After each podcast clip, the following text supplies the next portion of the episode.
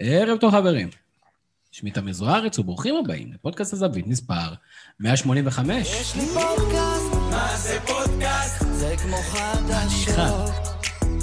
יש לי פודקאסט, מה זה פודקאסט? זה כמו חדשות. שוב אתם מצטרפים אלינו לפודקאסט הזווית, הפודקאסט של אתר הזווית, הזווית.co.il, כנראה הפודקאסט הביתי בתבל, הפעם במהדורת אה, בית, אה, ככה 75 אחוזים.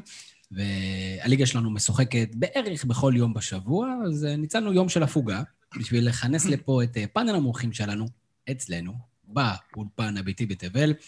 ערב טוב לאנליסט הבית שלנו, אדם רוזנטל. ערב טוב. אדם, כיף, כיף שאתה פה, אתה יודע, כן, בצורה בלתי. אמצעית. אה, תגיד לי, אדם, מה, היה האירוע המשמעותי של המחזור ה-21 בליגת העל? אמ, הגול של דוניו יכול להיות, כי לא באמת ראינו את זה. כאילו, נקודה מעניינת. העורך שלנו לא- לא יודע מה קרה שם. כן, לא, לא. אז, אז זה האירוע, זה מה כן, שעשה לך את המחזור, אתה פשוט בן אדם שהוא הייטר. אני דווקא חשבתי שהסיומת היפה, אולי, אה, אולי זה מה שאתה מדבר, אבל לא, אתה תתרכז כמובן בדברים הלא חשובים. עוד איתנו המומחה שלנו לענייני תפוצות, ערב טוב לאודי ריבן. ערב טוב.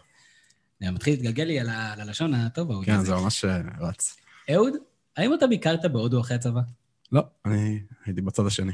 בצד השני. כי לפי השמועות, היום, פה פה, בסיבוב העולמי, אתה לוקח אותנו לשם, להודו. כן, אנחנו ניגע בליגה ההודית ה... יכול להיות שקצת מעניינת. חשבתי שיש שם. רק קריקט. לא, יש גם, אה, יש גם שתי ליגות על הכדורגל, האמת זה גם סיפור מעניין שאין רק ליגה אחת. אה, וזהו, משם נלך לברזיל, שמגיע לקליימקס מעניין שם, עונה ארוכה שם, למשחק עונה מחזור לפני סיום. וקצת על אה, מילאן בגביע אורפה, שיכולה אולי העונה לעשות משהו שרק עוד חמש קבוצות בהיסטוריה עשו. או, so stay tuned, חגיגה אירופאית או סיבוב עולמי, אה, ממש ממש בהמשך. כרגיל איתנו, הפעם מרחוק, מפיק הפודקאסט שלנו, ברק קורן, ערב טוב ברק. אהלן אהלן. בטח אהלן אהלן. ברק, האם הכל ערוך ומוכן לקראת הדיון בבית הדין המשמעתי של ההתאחדות לכדורגל? זה, זה המחזור הכי, זה מחזור, משחק מחזור הכי מעניין ש, של השבוע. אנחנו הולכים לעשות אה, זה, אירוע live כזה, אתה יודע, כזה עם פריצות לשידור. כן, בסדר. אנחנו וכל רשת. אה, כלשהי בפלנטה. כן, יש בזה משהו. אז אה, כמו בכל שבוע, אנחנו נסכם את המחזור והאירועים המרכזיים שקרו השבוע, כזה מה נקרא מחזור וחצי. אז אה, גם סיכום המחזור ה-21 בליגת העל, אה, עם המשחקים המרכזיים ועם כל האירועים שמסביב, וגם כן כמובן אה, אירוע בית הדין, גם יש לנו ליגיונרים שחזרו, יש לנו אה, קבוצות שחזרו מקורונה, שאלה אם חזרו או לא חזרו, אנחנו נצטרך לדבר על זה. אה, חוץ מזה, יש גם עוד כמה סוגיות ונקודות, מסע עולמי. אה, פנטזי, טיפים לפנטזי, למי ששכח ומי שעדיין מתמודד בקבוצות, יש לנו קצת שאלות גולשים, אנחנו ננחש מה יקרה במחזור הבא, ואנחנו כבר רצים קדימה. מכבי חיפה, דרכה אצל בית"ר ירושלים, משחק שלמרות שזה נראה כאילו היא אוהבת בית"ר ירושלים, מסתבר שהיא לא אוהבת לשחק בטדי, ובכל זאת האדם, נוקאוט של מכבי חיפה מההתחלה.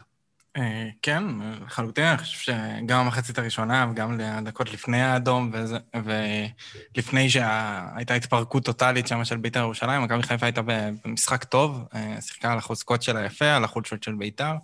אה, באמת, משחק מאוד מרשים של מכבי חיפה, למרות שבסוף, כאילו, השורה התחתונה זה שהגולים הגיעו ממש מטעויות פטאליות שם של, ה, של שחקני ההגנה של בית"ר. אה, אין ספק שמכבי חיפה שמה את עצמה באזורים האלה, והיא יצרה את, ה, את המצבים האלה ש, שבהם אה, בית"ר יכולה לטעות, וייצרה לעצמה גם בלי זה. אז אני רוצה, אני רוצה לחזק את זה, אה, ולפני באמת שנשמע מהחיפאים, מה הם חושבים על זה, אבל אני חושב שכששמים את הפנס על הטעויות של בית"ר ירושלים בהגנה, וראיתי גם כן אורי קופר ועוד אנשים שהתייחסו לזה, אני חושב שעושים קצת עוול למכבי חיפה. כי מכבי חיפה, אתה אמרת יפה, שמה את עצמה במקומות האלה, אבל זה לא זר ששחקני הגנה טועים מול מכבי חיפה. אז לפעמים זה בלם, במשחק הקודם זה היה עלי מוחמד, והיה שם אה, נגד הפועל תל אביב זה היה בלם, ונגד בני יהודה זה היה בלם, ויש טעויות גדולות יותר וטעויות גדולות פחות. מכבי חיפה עושה לחץ אפקטיבי גבוה בשליש האחרון, ולכן היא מרוויחה את הטעויות האלה. היא מרוויחה את הטעויות האלה, זאת אומרת, אתה צריך להיות עם חולת הגנה שמניעה כדור מצוין, כדי לא לטעות נגד מכבי חיפה. אז מכבי תל אביב עשתה את זה בהצלחה מסוימת, גם כן לא בהצלחה, לא בהצלחה גבוהה, הצליחה בצורה מסוימת אה, להתמודד עם זה. אולי יש עוד שתיים, שלוש קבוצות עם יכולת הגנה שאו מעיפה את הכדורים ולא מנסה להתחכם, או שמשחקת אה, זה, אבל מכבי חיפה, עם הלחץ הקדמי שלה, עם, הקישור באמצע ועם החולת ההתקפה התזזיתית שלה, בהחלט עושה לעצמה את החיים קלים, נכון, אני חושב הרבה ש- יותר לדעתי מטעויות היריבות, וצריך אז- לשים על זה את אז האצבע. באמת, כאילו, הנקודה הזאת, זה מתחבר, ל, ל, נגיד, לעונות הקודמות של מכבי תל אביב עם איביץ', זה מאוד דומה. למרות, כאילו, למרות שהקבוצה דומיננטית ולמרות שהיא מחזיקה הרבה בכדור בסוף, הרבה מהגולים מגיעים דווקא אחרי שהקבוצה השנייה שולטת, וזה לא, לא במקרה. פה אצל מכבי חיפה אני חושב שזה דווקא, אה, לאו דווקא הלחץ הגבוה והשלישייה, העבודה של השלישייה הקדמית, אלא דווקא שלישיית קישור. אה, אה, רודריגז, אבו פאני ונטע לביא עושים עבודה מדהימה ב- ביכולת שלהם לשח, לשחזר את הכדורים. כלומר, אחרי עיבוד כדור, היכולת שלהם לחנוק את הקישור אה, של הקבוצה היריבה וישר לקחת את הכדור חזרה, היכולת שלהם ל- ל- לגרום לכל אה, קישור להיראות כאילו הוא די לא קיים במצבים האלה, זה הרבה מאוד הקישור וזה הרבה מאוד רודריגז. אני חושב שככל שהעונה מתקדמת, אנחנו רואים כמה הוא משמעותי וכמה התפקוד שלו ככה משמעותי, וזה שנטע הולך קדימה זה גם משמעותי, זה שנטע יכול לחטוף כדורים באזורים יותר קדמיים והוא יותר חופשי ממה שהוא היה העונה שעברה, זה גם משהו שמגיע לטובת מכבי חיפה, וזו נקודה, לדעתי זה חלק מהסיבה שההרכב הזה של השלושה קשרים מרכזיים ושלושה שחקנים התקפיים עובד יותר טוב ממה שראינו, למשל, במשחקים ששיחקו רק עם שני אה, קשרים אה, מרכזיים. אז, וזה, והאמת שזה קצת מעלה נקוד שאלה על, על מה עושים עם אצילי. או, עוד מעט נגיע למה עושים עם אצילי, אה, אתה אתה מדבר ברמה המוסרית, או שאתה מדבר סתם, סתם, לא. אני צוחק. אה, ברק, אה, אחת מהשאלות ששאלנו, גם כן פה בפודקאסט לפני שבוע, זה האם דוניו הוא חלוץ מספיק טוב למכבי חיפה, ונהנינו בכך שאנחנו לא יודעים. זאת אומרת, בעוד אחרים בצורה מסוימת חרצו את גורלו, או חשבו שהוא לא מתאים, בגלל שראו איזה חמש דקות שבהם אה, הוא לא נראה להם. אנ- אנחנו, אתה ואני, די אמרנו, רגע, אנחנו, אנחנו עדיין לא יודעים, צריך לקבל הזדמנויות. ועושה רושם שיש עם מה לעבוד, יש לו סיומת טובה מאוד, לפחות, לפחות ממה שראינו עד עכשיו. אחלה, אחלה חלוץ, כלומר, סיומת מצוינת, הרבה יותר טובה מרוב החלוצים בליגה. אה, לקחו לו גול, ספק חוקי במשחק הזה, כמעט חוקי, בוא נקרא לו ככה, גול כמעט חוקי ממשחק קודם. אה, כל מתי שהוא עלה, וזה לא קרה הרבה, מתי שהוא צריך להחליף, הוא עלה עם לחץ של להפקיע, כי ניקיטה לא משחק, הוא מפקיע. כלומר, אני אני לא רואה, אם זה היה שחקן ישראלי או לא בקטע גזעני, אבל אם זה היה פשוט שחקן ישראלי צעיר, או מה שזה היה, אם קוראים לזה עילוי, או במקום הנכון, בזמן הנכון, כל מה שהוא צריך, אני... מוזר לי קצת כל הדיבור סביבו, בעיקר בגלל, לא שאני לא אומר שאנשים לא יודעים, פשוט לא ראינו, כלומר, לא ראינו מספיק כדי לחוות דעה. אבל זה באמת. מוזר לך? זה הרי זה לא מוזר, זה לא, ככה זה- אנחנו. זה מישהו גם, לא משחק אה, גם כי זה משחקים. חיפה ואוהבים לי- לי- לי- להיכנס בהם על הרכש, וזה כאילו, שוב, בצדק, הרבה, הרבה מזה בצדק, אבל uh, במקרה הספציפי הזה, הוא באמת לא, לא קיבל מספיק כדי להיכשל, אולי עוד יקרה, אבל uh, בינתיים אחלה חלוץ, uh, בטח. לא, למה אני חושב שהביקורת אה, לא הייתה על חיפה, אני חושב שמי שלא נתן לו את ההזדמנות זה בכר. זאת אומרת, הוא לא נכון. נתן לו כמעט דקות, לא נתן לו לפעמים להיות בסגל, גם כשהיה, לא היה חלוץ, הוא העדיף לפתוח ללא חלוץ. נכון, נכון, נכון, נכון, הכל כאילו, אני לא בא בטענות לאף אחד, אני יכול להבין למה זה קרה, אני פשוט, כל הזמן שאמרו את זה, אני אמרתי, אוקיי, אני פשוט לא מבין לפי מה אתם אה, חווים דעה, כי פשוט לא ראינו, זה קצת מוזר. אה, ושוב, מתי שהוא שיחק הוא היה בסדר, הוא לא אומר שהוא כוכב על, אבל הוא עושה, הוא בינתיים נותן את התוצאות, שזה מה שהוא צריך. אגב, גם גורקביצה, הוא אומנם משחק לפעמים יותר טוב, אבל הוא גם לא, אתה יודע, הוא נותן דריבלים כל היום ברחבה, והוא מפקיע את הגולים שלו, וזה מה שאי אפשר לבקש יותר מחלוץ. אה, אתה יודע, וגם גם עכשיו שהוא טוב, אה, יש לו על הראש עכשיו את הוואט, שזה יהיה סיפור בכלל אה, מעניין עכשיו, מה, איך יתמודדו אז איתם. אחרי שזרקתם אצילי, זרקתם עווד, אני אעצור גם אותך, אגיד לך, עוד מעט נגיע לעווד. אני, רק רוצה כמה, להתחיל, אם מדברים על המשחק, כמה נקודות, כאילו כמה דברים, ונתחיל לפתח את הדיון. קודם כל, כמובן שהמשחק הזה הגיע כהמשך אה, לאירועי הדרבי, שכנראה נדון בהם אה, עוד מעט, אבל השאלה הראשונה שלי שבכלל עלתה בתחילת, וזה אומנם קרה בסוף המשחק, אבל שאלה שעלתה זה, האם בכלל היה ראוי שביתר תשחק את המשחק הזה אה, בצורה, בפורמה שהיא הייתה ובסיטואציה שהיא הייתה?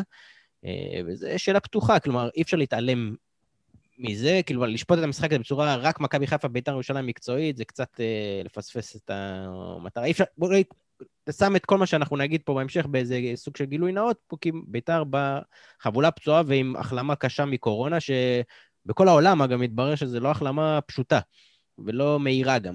אז אה, צריך לשים את זה בפ... אה, באיזה פרספקטיבה כזאת, אבל... אה, אה, אז, אז בואו נדבר על זה שנייה. אודי, אה, אנחנו רואים את אה, קריית שמונה חוזרת ומובסת, קבוצה שלא לא ספגה ארבעה שערים בערך בכל העונה שלה עד עכשיו, וביתר ירושלים משחקת שני משחקים. דרך אגב, גם כשהיא ניצחה את המשחק הראשון, עידן ורד ושחקנים אחרים שהיו טובים במשחק, אמרו, מבחינה פיזית זה המשחק הכי קשה שהיה לנו.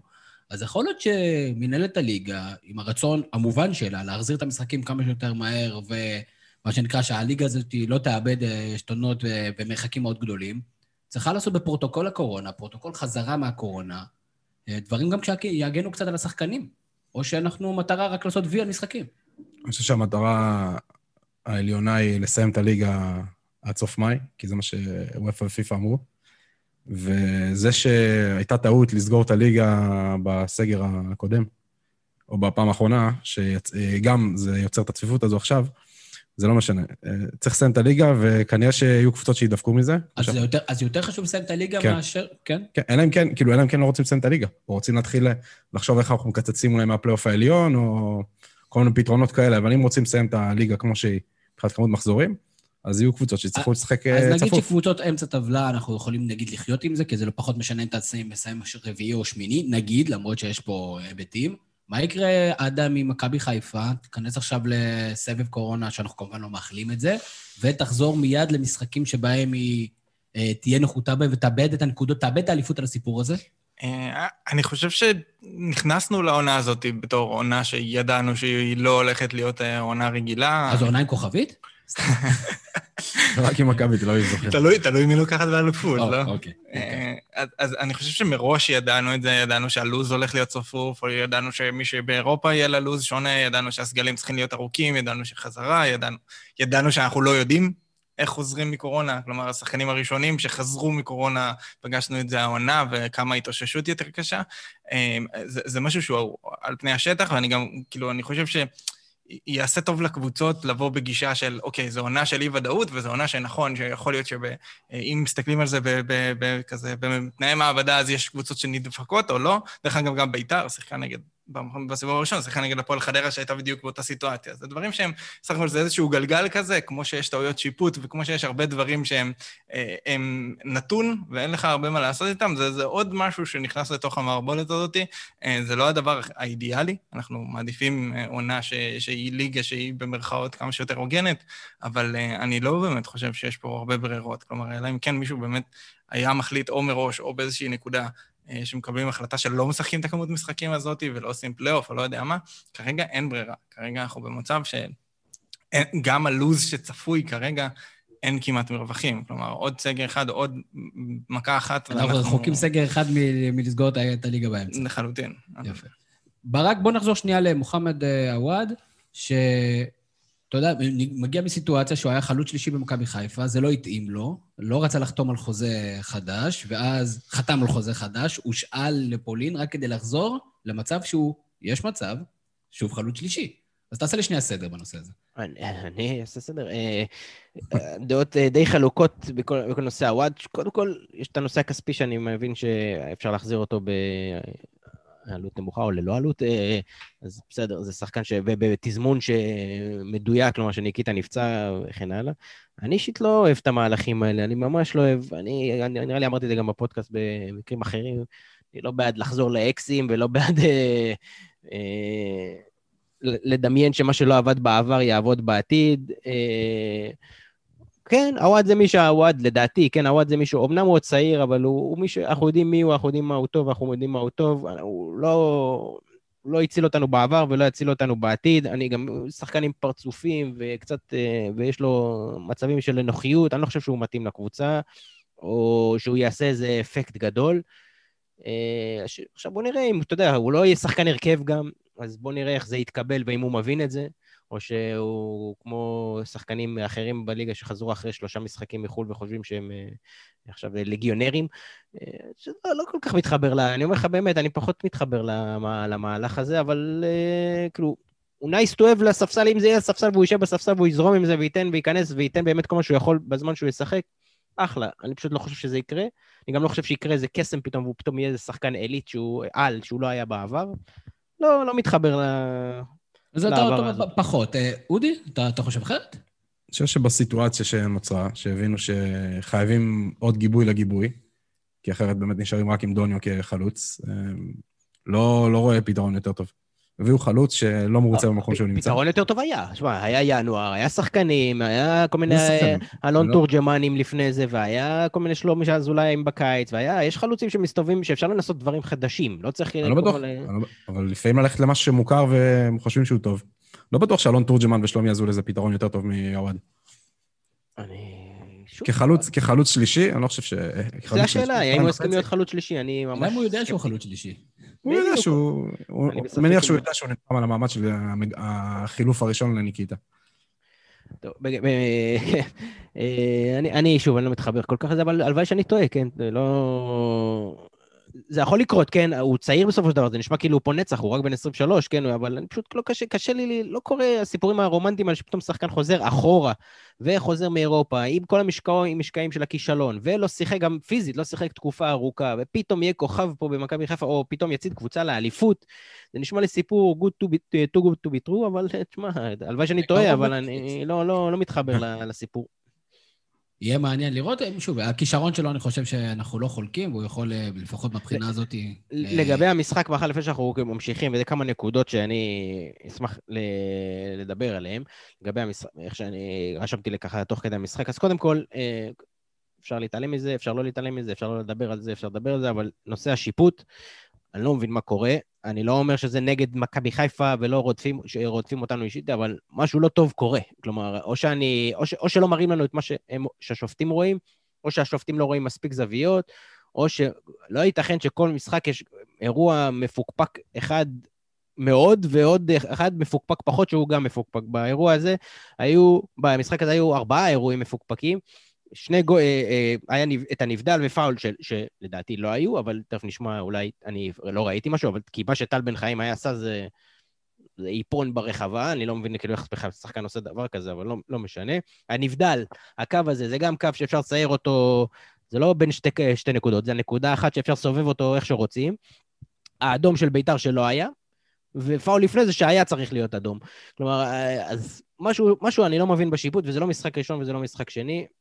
לא מתבכיין, אבל אני אומר, משהו פה לא ברור בעליל במה מה קורה עם השיפוט נגד מכבי חיפה. אני אשמח כאילו להתייחסות, אולי אני, אולי אני לא ראיתי משהו, אבל אם מישהו מוכן להסביר לי את הפאול הזה של דוניו על הרחבה, איך זה לא פנדל, אני אשמח להבין, כי אני קטונתי.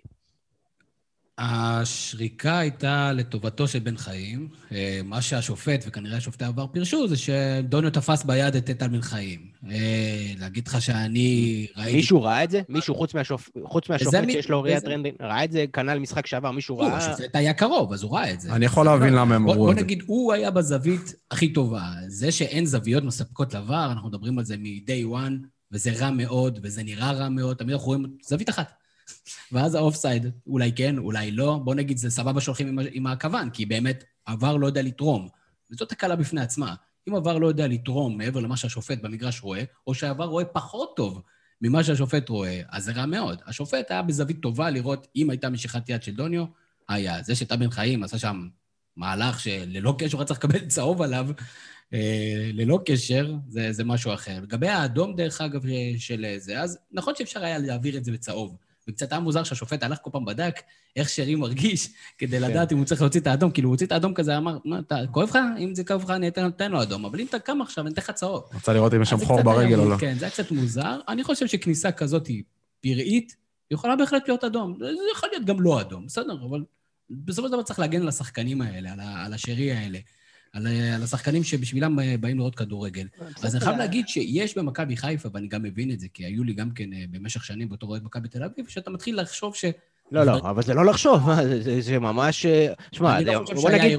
זה. אירועים של 51-49, כבר שני משחקים רצוף, לרעתם כולם. כלומר, לא, משהו אין- שם אין מאוד... בעיה, מפוקפק. אין בעיה. אני רק אומר שאם זה 51-49, אז בסדר, אז כאילו, אז זה יכול ללכת לכל כיוון. אז נכון שאם זה הלך לכיוון אחד, אה, או בצורה יותר משמעותית לכיוון אחד, אז א', זה מבאס, אבל ב', הדבר המשמעותי ביותר זה שעבר לא עוזר להם. זהו, לא אכפת לי, פחות אכפת לי שיש טעויות, כאילו, ברור שאכפת לי, אבל פחות מפריע לי כרגע שיש טעויות נגד מכבי חיפה, מפריע לי שיש טעויות, בכלל, באופן כללי. זה עדיין, עוד פעם ועוד פעם ועוד פעם ועוד פעם, ולא רק מכבי חיפה, וזה, ויש ור, וכאילו, מה קורה? יש כל הזמן, והעבר כרגע פשוט לא נותנים לו מספיק כלים. אין, אין מספיק כלים, רק... זה מבאס. אני אעבור על הנקודות שלי זריז המשחק, ואז תוסיפו גם אתם. אה, אז שוב, אז דיברנו על השיפוט, אה, דיברנו על דוניו, על פלניץ', אה, שוב, עיצב לגמרי את ההגנה של חיפה שחקן מעולה, ואני מאוד מאוד מאוד מאוד אוהב אותו ואת מה שהוא נותן לחיפה. אבל קטן, כל משחק, אבל כל משחק, יש מהלך ששחקן עובר דרכו פשוט, והוא פשוט עובר אותו, והוא לא מפיל אותו, והוא לא עושה כלום, והוא פשוט עובר אותו, זה קרה מול מכבי תל אביב, זה קורה מול כל משחק, גם, גם אתמול במצב, אם אני לא זוכר אם זה היה... ירדן שואה. כן, אני יודע שזה שואה, אני לא זוכר פשוט באיזה סיטואציה זה היה, פשוט עבר דרכו בכל כך קלות, וזה ממש... אה, אה, לא יודע למה הוא כזה רך, אבל uh, אז צריך לשים לזה לב לדבר הזה. שוב, בלם מצוין, אבל משהו שם לא ברור. Uh, שרי, משחק מצוין, מצוין, מצוין, מצוין, מצוין, מצוין. חזר לעניינים, לא יודע מי נתן לו בראש, אבל חזר uh, לגמרי לעניינים. רודריגז, גם ציינתם, משחק נדיר, כלומר, 14 חילוצי כדור, נוכחות, משחק באמת מצוין. Uh, וטבח, טבח הבלם, כאילו, מה, מה קרה? כאילו, זה משחק נוראי, פשוט נוראי. כל, כל הגולים של מכבי חיפה, גולים נוראיים, באמת. זה, אני, לא, אני לא רוצה להגיד, פשוט נוראי, משחק נוראי. חיפה, אה, שוב, המשחק הזה מאחורינו, תכף אה, אדם ואודי יסכמו, המשחק הזה מאחורינו עם העיניים קדימה. אה, האירועים של, שיקרו עכשיו, שקרו בדרבי ויקרו עכשיו קדימה, הם סופר, סופר, סופר, סופר קריטיים קדימה להמשך העונה. ראה, אתה לא רוצה להגיד משהו על האופוריה? עזוב אותך, נו, מה זה אופוריה? נו, מה אופוריה? אופוריה זה בטוויטר. בסדר, בסדר גמור. אה, אדם, אה, אם, אם ננסה קצת לנתח את בית"ר ירושלים מקצועית במשחק הזה, בכל זאת, למרות ההנחות שאנחנו נותנים לה על המצב הפיזי, אני חושב שהמצב הפיזי אולי קיבל יותר ביטוי במחצית השנייה. אה, פתחה בסדר, היה להם עוד אפילו הזדמנות לגול, אבל הקישור של בית"ר ירושלים פשוט התבטל מול מכבי חיפה, אני חושב שזו הייתה הנקודה המרכזית. כן, אני חושב שא', ביתר רץ, כשהמשחקים הכי טובים של ביתר העונה היו עם השלישיית קישור הזאת, אמ, עם תמיר עדי, זרגרי ואלי מוחמד ביחד. זה בדרך כלל מה שנתן לה אה, איזון במשחק, ויותר שחקנים שחוטפים כדור, ויותר שחקנים שמעורבים בזה, ובאמת פתחו עם השלישייה הזאת.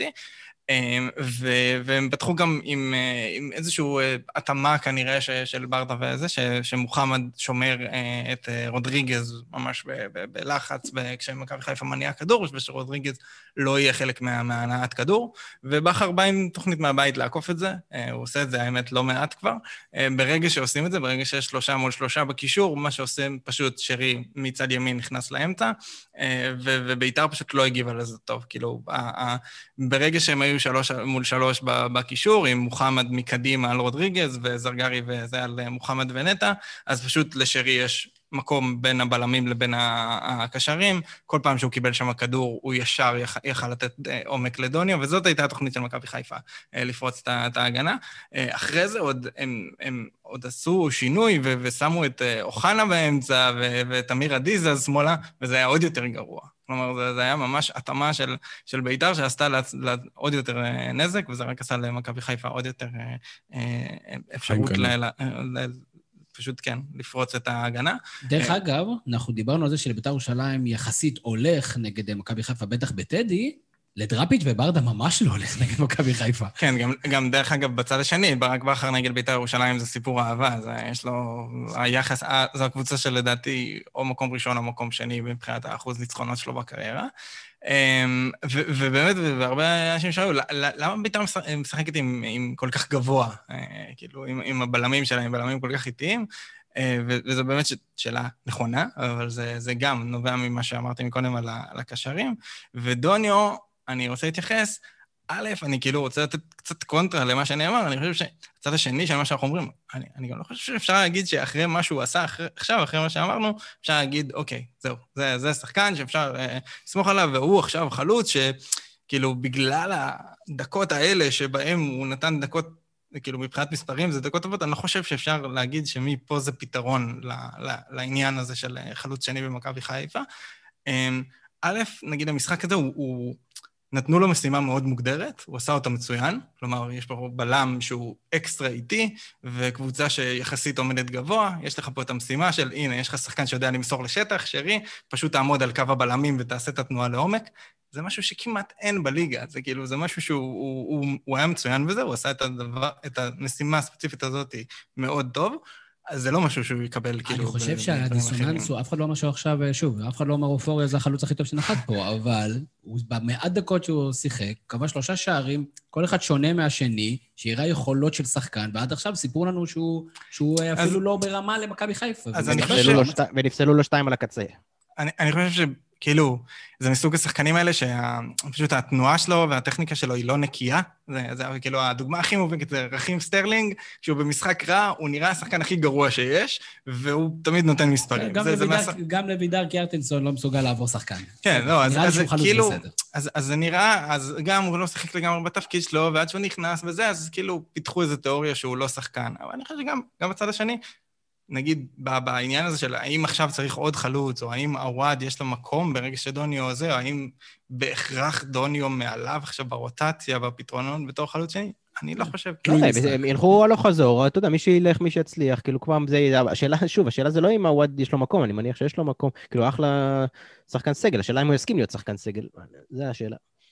פרטים בהמשך. אה, מה עוד יהיה בהמשך? היה לנו אה, אה, ריב מאוד מאוד מתוקשר, נקרא לזה, בין מכבי חיפה להפועל חיפה בסיום הדרבי הקודם, וקודם כל לא דיברנו על זה, אז אולי באמת בקצרה על אודי, אתה בתור איש עם מספיק ניסיון קרבות במגרשים אחרים.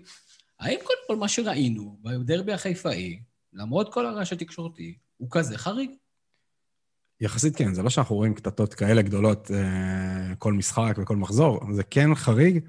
אה, מה שכן, אין מה לעשות, אה, הגוף, כאילו, מי שמשדר את המשחק ישר החליט שהוא הולך לעשות מזה את ה...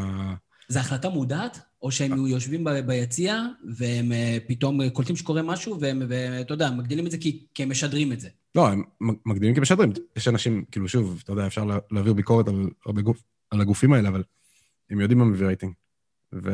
אז, אז זו השאלה שלי, האם כשעמיחי שפיגלר, אה, כשהוא משדר שם את המשחק והוא רואה את זה, אז הוא אומר, זה מביא רייטינג, אני אגדיל את זה, או שהוא פשוט משדר את זה, כמו שהוא היה משדר גם אה, בעיטה מ-30 מטר החוצה, שהוא משדר בהתלהבות. שוב, אני לא יודע מה מפיקים אה, ובמאים אומרים להם באוזן, כן? כן, ראי... לא, לא נתיימר לדעת. לא נתיימר לדעת, אבל בואו נגיד, לא נהיה מופתעים, כבר ראינו, נראה לי בחדשות הספורט, לא חדשות הספורט, יצא עיתונות ובעבר וזה, מה המפיקים אומרים שם באוזניים. אין מה לעשות, שמריחים דם, אה, הולכים על זה. אוקיי, ול, ולגופו של אירוע? לגופו של אירוע, אני מנסה מן הסתם לנסות להוריד את השכבות של אה, כאוהד מכבי חיפה וכל זה אתה לא חייב, אנחנו מביאים אותך את אוהד מכבי חיפה, זה בסדר. בסדר, אז כאוהד מכבי חיפה, בכלל כאוהד, אה, אני אוהב לראות קצת קטטות והתגרויות במגרשים. אני אף פעם לא הבנתי את הבעיה הגדולה בזה ששחקן הולך ומתגרה בקהל יריב, או ביריבה עצמה. אמ, כן, עושים מזה יותר מדי. כן צריכים להיות עונשים, אבל העונשים לפחות ש... וגם אם הוא מתגרה, אני לא חושב שהדין שלו זה לקבל מכות, כן? מה? אני אומר, וגם אם הוא מתגרה, הדין, לא בהכרח הדין שלו זה לקבל בדיוק. מכות. כאילו, שוב, זה תמיד, כאילו, אתה יודע, אנחנו אומרים, זה לא משנה מי מתחיל, אבל תמיד יש התייחסות, כאילו, מצד התביעה, ומצד הגורמים שהולכים לתת עונשים, מי התחיל לזה ובאחריות מי זה. אה, אז נגיד סל מנחם פה הוא כביכול הגורם האחראי. המתסיס. המתסיס. למרות שדעתי, כאילו, מי שעשה את הכל הבלאגן זה גל הראל או עדן בבסט, לא זוכר מי... אה, עדן בבסט, שהוא התחיל את הסיפור. זה כאילו מה שהפך, אבל... בסדר, אה, פחות ככה, מי, מי נתן את הבוקס ומי לא, א', אנחנו גם חלק מהדברים לא יודעים. אנחנו לא יודעים מה היה במנהרה. לא כן. אז זהו, אני רוצה להתייחס לזה, אני רוצה באמת להתייחס לזה.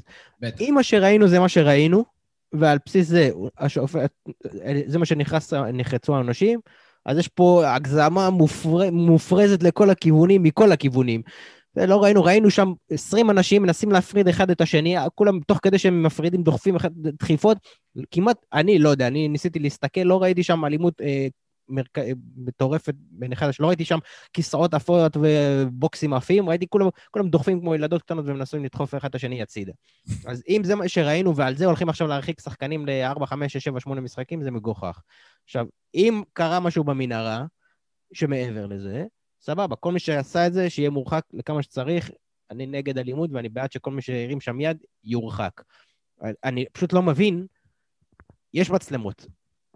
אנשי האצטדיון טוענים שאף אחד לא ביקש מהם את המצלמות. אני לא מבין איך כאילו, אם קרה משהו, תראו לנו, אני רוצה לראות, לדעת. אני לא מאמין ששופט אחד, בתוך כל ההמולה הזאת, יכול לדקור את השבעה אנשים שהיו מעורבים, להגיד, אוקיי, סן מנחם דחף, פלניץ' עשה זה, זה, הוא בקושי שופט, גם אותו דחפו שם, הוא לא יודע איפה הוא נמצא. כלומר, זה משהו שם, לא, נשמע לי קצת תמוה כל הסיפור הזה. אז קודם כל, אני אשמח לראות, להבין על מה העונשים, כלומר, האם זה מה שקרה בחוץ או מה שקרה בפנים. אה, אה, זה, אה, ובהתאם לזה לקבל עונשים. עכשיו, יש שם אנשים שאשכרה הפרידו ומקבלים עונשים, אני לא מבין את זה, באמת. סן מנחם, שוב, סן מנחם, כאילו הפכו את מכבי חיפה לאשמה באירוע הזה. בסדר, הוא התגרה, נכון, יכול להיות שהוא ילד חרא. אני לא חושב שעשו, אני לא חושב שעשו. הכל טוב ויפה. יש כאן ברמת ההאשמה, עזוב אותך דיבור תקשורתי. דיבור תקשורתי, בסדר, נשים אותו שנייה בצד, כי אנחנו, הוא בסופו של דבר לא אמור להיות רלוונטי בבית הדין, יכול להיות שהוא יהיה, אבל בסופו של דבר הוא עמדו לדין אה, שתי הקבוצות. עכשיו, בואו בוא ניקח שנייה למקרה לגופו את סן מנחם, בסדר? וזו שאלה טובה. האם סן מנחם, ש, שכל האירוע הזה התחיל בגללו, יכול להיות שזה היה לגיטימי. מה זה בגללו? למה? כי הוא התגרה? מה זה כן. בגללו? אני לא מצ... לא- האירוע התחיל בכך שמישהו נצמד לסן מנחם בעקבות משהו שהוא אמר או עשה. אז הכל טוב, אז שוב, אז בוא נעשה הפרדה. מותר ללכת להתגרות, זה עדיין מותר, זה לא נגד החוקים, מותר להגיד... אין בעיה, אבל האם עכשיו כשאתה מגיע, לא, לא האירוע מגיע לפתחו של בית הדין, האם אתה חושב שאותו לא היו מעמידים לדין? כאילו, מעמידים שישה שחקנים ואותו לא? אז שוב, אז על מה? אם הוא הרביץ, אם הוא נתן מכות, אם הוא החזיר, אם הוא לא יודע מה כן, אם, אם, אם העונש שלו זה על זה שהוא בא מול הקבוצה היריבה וצחק עליה אחרי ההפסד, למה? מה, מה, הבעיה בזה? למה אחרי זה אתה יכול לאהוב את זה, אתה יכול... בהמולה. אני אגיד שנייה דעתי, ואז אולי זה באמת אה, נוכל לקדם את הדיון. אה, אני, בתור אוהד מכבי תל אביב, חושב שהאירוע גם כן מנופח, בטח שוב מהדברים שאנחנו ראינו על הדשא. אם הדבר הזה קורה דקה שלושים, אני חושב שזה נפתר ב... הוא קרה, מה זאת אומרת? בוורס קייס סנריו באדום אה, לשני השחקנים שהתחילו, לעדן בן מסד וסן מנחם, וסוגר את הסיפור הזה. הוא קרה, הוא קרה באמצע המשחק, היה מכות גם באמצע המשחק, ואף אחד שם לא קיבל אדום, והיה שם שחקני הפועל חיפה שכביכול הפרידו במרכאות והדביקו שם שחקנים לרצפה. קרה, ולא קרה, והמשיכו וכמו כאילו כלום. במשחק בין מכבי תל אביב למכבי חיפה, היה אירוע דומה, שגולסה רץ אחרי רודריגז, ואז תפס אותו את אה, שכטר אה, שרי עם שתי ידיים בחניקה. בסדר, המשיכו הלאה. אם היו עושים דרך אגב ור על הסיפור הזה, עובדים אחד-אחד, ששופט מסתכל על מוניטור ומסתכל על הדבר הזה, גם כן היו שם ארבעה אנשים שהולכים הביתה, ואחרי זה היו מעבירים אותם שלושה-ארבעה משחקים. ואז עולה השאלה, האם דין מה שקורה במהלך משחק, הוא דומה לדין למה שקורה אחרי משחק? וזה אני לא יודע, אני לא מכיר מספיק דוגמאות. דרך אגב, היו הרבה מקרים, אולי חמורים יותר מבחינת האלימות שבהם, אבל מה שנקרא תגרות אה, המוניות, שגם הסתיימו בהורדות נקודות לקבוצות. כן, אבל זה לא... מכבי פתח תקווה ירדה ליגה מהסיפור הזה. אני אפילו, אני מסרב להתייחס לזה בכלל, כאילו שזה... יכול להיות שהיה להם בנושא. אני גם חושב שזו לא צריכה להיות האופציה. אני לא יודע, אם כן הפרידו בדוח השופט בין, בין אנשים, אה, שחקנים בנסיבות מחמירות ובנסיבות לא מחמירות, אני מניח שאמור להיות להם טיעון וביסוס ללמה משהו נסיבות, נסיבות מחמירות. אבל בוא נגיד, זה האירוע. עכשיו השאלה, מה יקרה ואיך זה הולך להשפיע, ואני רוצה ככה לזרוק לכם משחק. האם אנחנו, אה, אה, אדם, מתוך השחקנים של מכבי חיפה, מתוך השחקנים של מכבי חיפה שכרגע מועמדים לדין, יש לנו שם דולב חזיזה, יש לנו פלניץ, יש לנו סן מנחם, ויש לנו עוד מישהו שם מהשחקנים? ואת יד חבשי. ברור שחבשי. מי השחקן שהכי קריטי, שהורחק לפחות משחקים? אה, טוב, אפשר לצמצם את זה ישר, אפשר ל...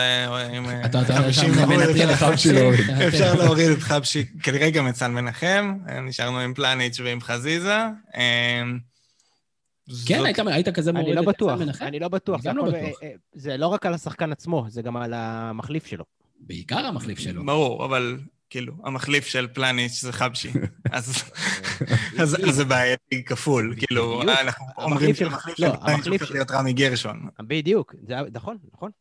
ומצד שני, חזיזה כרגע הוא הספק מספרים הכי מרכזי, בזמן, בעיקר בזמן שניקיטה לא משחק. אבל דווקא שם יכול להיות שאצילי יכול להיכנס, אה, זה, כשמה שלא עובד לו בארבעה, בארבעה שחקנים מקדימה, או כשיש לו את שרי על העמדה שלו, ויכול להיות שזה בעייתי. אבל... אני בטוח שלא הולך לו, אגב.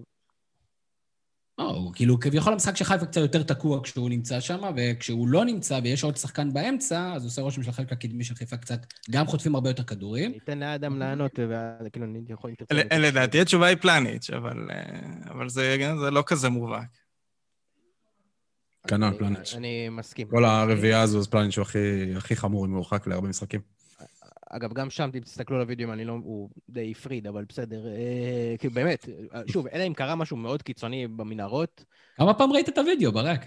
מה זה? כמה פעם ראיתי, כי אני? מנסה להבין מה קורה. מה, אני, אני באמת, אני מסתכל, מה, אני, אני, אני באמת, אני נגד אלימות, נגד אלימות. אם מישהו הרביץ, מכות, שישב בחוץ, אין בעיה. אבל שפתאום זורקים שבע משחקים בחוץ, נקודות, דברים מופרכים. אבל אתה לא יודע את זה עדיין, לא הבנתי. אתה מכין אתה כבר את אני ה- אומר, את ה... אז מה מה לדעתך עונש סביר?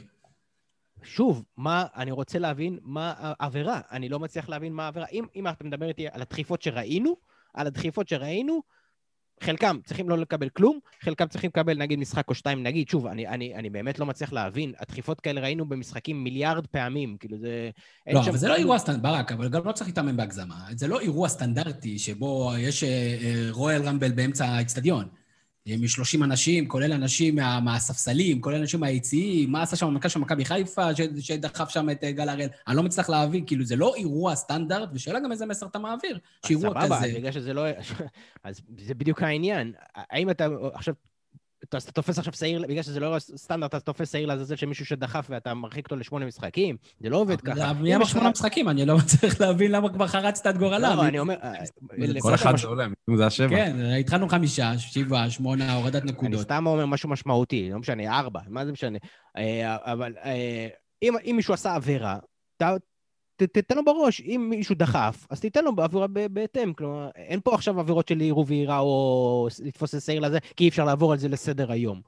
או שיש עבירות, או שאין עבירות, זה פשוט מאוד. ואם יש עבירות, תוכיחו, תראו. זה לא מסובך, אנחנו לא בחלל החיצון, כלומר, זה, זה מצולם, זה לא ב... ב אתה יודע... ואני לא רואה איפה, איפה השופט הזה, כאילו שוב, בכל המעמולה הזאת, תראה לי את השופט שיכול אחרי זה, איפה הוא נמצא, שהוא, יש לו ראיית רנטגן שיכול להגיד שסן מנחם דחף או לא דחף, ופלניץ' דחף. תסתכל לא בווידאו. זה ראינו, ראינו בדשא. איפה? תראה לי, אני אשמח לראות, אני אשמח שכל אחד, מה- אני מאתגר כל שזה אחד. יעלה בבית הדין בטיעוני- בטיעונים לעונש. אז, שוב, אז, הדין, אני מצפה מהשופט, אם, כאילו. תראו לי את העבירות האלה, תראו לי, לך באופן אישי? לא לי, לשופט, שלא יקבלו כן. החלטות על סמך דוח. הדוח של השופט, אתה יודע, כאילו אנחנו בשנות ה-70, ששום דבר לא מצולם ומוקלט, ו... ושהוא אמור כביכול לראות משהו בתוך כל ההמולה הזאת. לא, לא קונה את זה, לא קונה את זה, מצטער. אוקיי. ושוב. הדבר הזה הרסני, כאילו קריטי, קריטי, קריטי, קריטי לסוף העונה, וזה יהיה מאוד חבל אם העונה תוכל, דבר כזה דבילי. דבילי, אשכ... אין, אין מילה אחרת. דבילי. אגב, שוב, אני לא מוציא את מכבי- שחקני מכבי חיפה פה חכמים גדולים, כן? טיפשים, לא, כאילו, לא טיפשים, אבל כאילו, נפלו למלכודת הכי, הכי זולה שיש. לא חכמים בכלל, אבל בואו, כאילו, בואו לא, לא, לא. רק נפלו למלכודת, ברק. אה, מעורבים אה, ב- באירוע, גם אם האירוע לא חמור כמו של... אה, וכולנו מסכימים על זה, שהוא לא חמור כמו שמנפחים אותו, מכבי חיפה יש חלק משמעותי לא פחות מהפועל חיפה באירוע הזה. נכון, נכון, אבל למכבי חיפה אותי מעניינים, ולא הפועל חיפה, נכון, אתה צודק, אבל...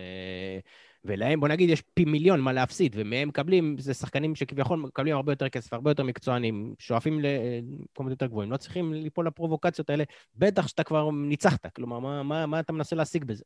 וחוזרים ואומרים, למרות כל הדיון הזה, כמובן, כל הנושא בכלל, אלימות, עניינים, סיפורים בספורט שלנו, עדיף כמה שפחות, ואנחנו ראינו קצת יותר, מד... יותר מדי מזה ב- ב- ב- בקורונה. גם כמכבי מכבי חיפה, גם כן במשחק בדרבי עצמו, יש אמוציות. בואו, אתם, אתם אנשים בוגרים, תתקדמו. אגב, אה, חיפה גם, אתה יודע, במקרה הזה גם מצדיקה סטיגמה שיש עליה, כנראה שהיא נכונה. כלומר שכאילו, יש איזה מתח מסוים, הכל, כאילו, יש שם שחקנים גם שקצת בעייתיים, אה, לא אומר אלימים, אבל קצת ילדותיים ולא בוגרים, והם נוטים יותר לעשות שטויות, והם הצדיקו את זה, כלומר, וגם, אגב, וגם התגובות שלהם אחרי המשחק באינסטגרם, שזה אומנם מטומטם, אבל זה גם, בוא, ת- ת- ת- אחרי סיטואציה כזאת, כולם עושים עליכם עליהום, אז זה מה שאתם מעלים, כאילו, מה אתם, כאילו, מה מה קורה איתכם, אנשים? כן, זה תמיד חוזר לציפיות שלנו משחקני הכדורגל שלנו, אבל בסדר, זה גם כן אמוציות ודרבי, ויש כאן עוד כל, כל מיני שיקולים. אה, נעבור למכבי תל אביב, שככה היה לה איזה יומיים במקום הראשון, ו... אבל עדיין ממשיכה את הקו שלה, ניצחון אה, על הנייר 1-0, ב... על הדשא קצת היה יותר חלק מזה, ומה בסופו של דבר כרגע עושה ון לבן? אתה יודע, הרבה זמן לא שאלנו אותך את השאלה הזאת, אדם. מה עושה ון לבן למכבי תל אביב, כשהוא מצליח לעשות 28 מתוך 30. אה, אוקיי, אז יש לי, יש לי כמה דברים להגיד על זה. תתחיל מהראשון ולאט לאט תמשיך. אין בעיה. אז אה, קודם כל, אני חושב שהמשחק הזה של מכבי תל אביב נגד כפר סבא היה מה, מהטובים של העונה. אה, מכבי תל אביב באמת שיחקה משחק מצוין. אה, כפר סבא הייתה במוד הזה של אה, קבוצה שלא רוצה כל כך את, ה, את הכדור, אה, רוצה לנסות ברגע שהיא מרוויחה אותו יחסית מהר לצאת קדימה ועם שטח, ו, ויצא משחק כזה שהיא עושה את זה, אבל כל פעם שהיא יוצאת היא עושה את זה יותר גרוע ויותר מסכן את עצמה אפילו מכשמכבי תל אביב תוקפת, שזה גם לזכות מכבי תל אביב, דומה למה שאמרנו על מכבי חיפה בהתחלה. מכבי תל אביב שלטה במשחק בצורה מוחלטת. אה, כפר סבא יצא נורא ואיום קדימה, מכבי תל אביב עצרה אותה מצוין ביציאות האלה, אה, וידעה לנצל את העיבודי כדור של כפר סבא ליצירת מצבים אה, מהר. אני חושב שגם מכבי תל אביב מתחילה להשתפר תוך כדי תנועה בתוך המערך של, של ון לבן עם, עם, עם הכדור. כלומר, בהתחלה אני חושב שהיה לא מעט משחקים שראינו את מכבי תל אביב עם הכדור מאוד מאוד מתקשה, אה, עם העמידה היותר סטטית, עם היותר משמעת טקטית, עם היותר אה, קיבעון הזה שעוזר לה מאוד הגנתית, ראינו אותה פחות טובה עם הכדור. אני חושב שבמשחק הזה ראינו את ריקן הרבה הרבה יותר בתוך הרחבה, הוא ממש שיחק חלוץ שני, כלומר, בכל רגע נתון כשהיו... אה, עם הכדור והיו בשליש הקדמי, היה לפחות שני שחקנים כבר אה, באזור של הרחבה, וזה משהו שמאוד עזר למכבי תל אביב. אה, ברגע שיש לך מישהו כמו פשיט, שהוא כוח מאוד חזק באוויר, וריקן, שהוא שחקן עם נוכחות, כאילו, היכולת שלו לדעת לאן הכדור ייפול, הערמומיות הזאת לשחרר אה, בעיטות ממצבים של לחץ, זה משהו שברגע שיש לך שני שחקנים כאלה באזור של הרחבה, אה, גם אם יש שלושה בלמים וגם אם יש הרבה שחקנים, זה, זה כבר, זה כוח, זה כאילו, זה, זה גורם להגנה עוד יותר להתכווץ ועוד יותר ללכת אחורה, אה, והשילוב של זה עם דן ביטון, שמתחיל להיות בכושר טוב, זה, זה כבר נראה טוב. כלומר, זה כבר, זה, זה, וגם דן ביטון, אה, דוניס חטף המון אש על זה שהוא שם את דן ביטון באגף ימין. וזה לשעתו היה נכון, כי המשמעת ההגנתית של דן ביטון והמשחק של דן ביטון הוא מאוד אול uh, אין כזה, הוא כל הזמן מחפש את העומק, הוא כל הזמן מחפש את ה... הוא לא חושב על, ה, על ה, מה קורה אם אני מאבד, או מה קורה אם אני, המסירה שלי לא הולכת, אלא הוא, הוא, מדמי, הוא שחקן אופטימי. ו, ובתוך קבוצה שהיא לאו דווקא ממושמעת, והמגן הימני הוא לא אידיאלי ל, ל, לשחק עם השחקן הזה, זה, זה לא נראה טוב. זה פתאום נראה שכל מהלך שלו הוא כאילו, מה אתה עושה? כאילו, יש לזה המון השלכות. ופה, כשיש לך את ג'רלדש, ושיש לך קבוצה הרבה יותר סולידית, זה פתאום, אוקיי, הנה, אנחנו, אנחנו צריכים אותך, ת, ת, ת, תעשה את המהלך הזה, שזה, ש, של השחקן הזה שעושה את האקסטרה, והוא, והוא מצליח לעשות את זה. הוא עושה את זה טוב במשחק. נכנס מאוד טוב בשני המשחקים האחרונים. אודי, תעשה לי שנייה סדר. אתה יודע, יש איזה פרדוקס. אה, הפרדוקס אומר, פרדוקס השחקן היצירתי.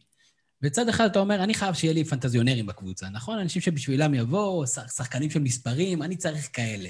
מצד שני, אנחנו מאוד לא סלחנים כלפי שחקנים כאלה, כי הם בדרך כלל כזה נראים, הם לא שחקני נשמה, הם לא כאלה שירדפו אחרי השחקן עד הסוף ויעשו לו גליץ', הם יכולים לאבד הרבה כדורים כי הם מנסים יותר, כי הם פנטזיונרים.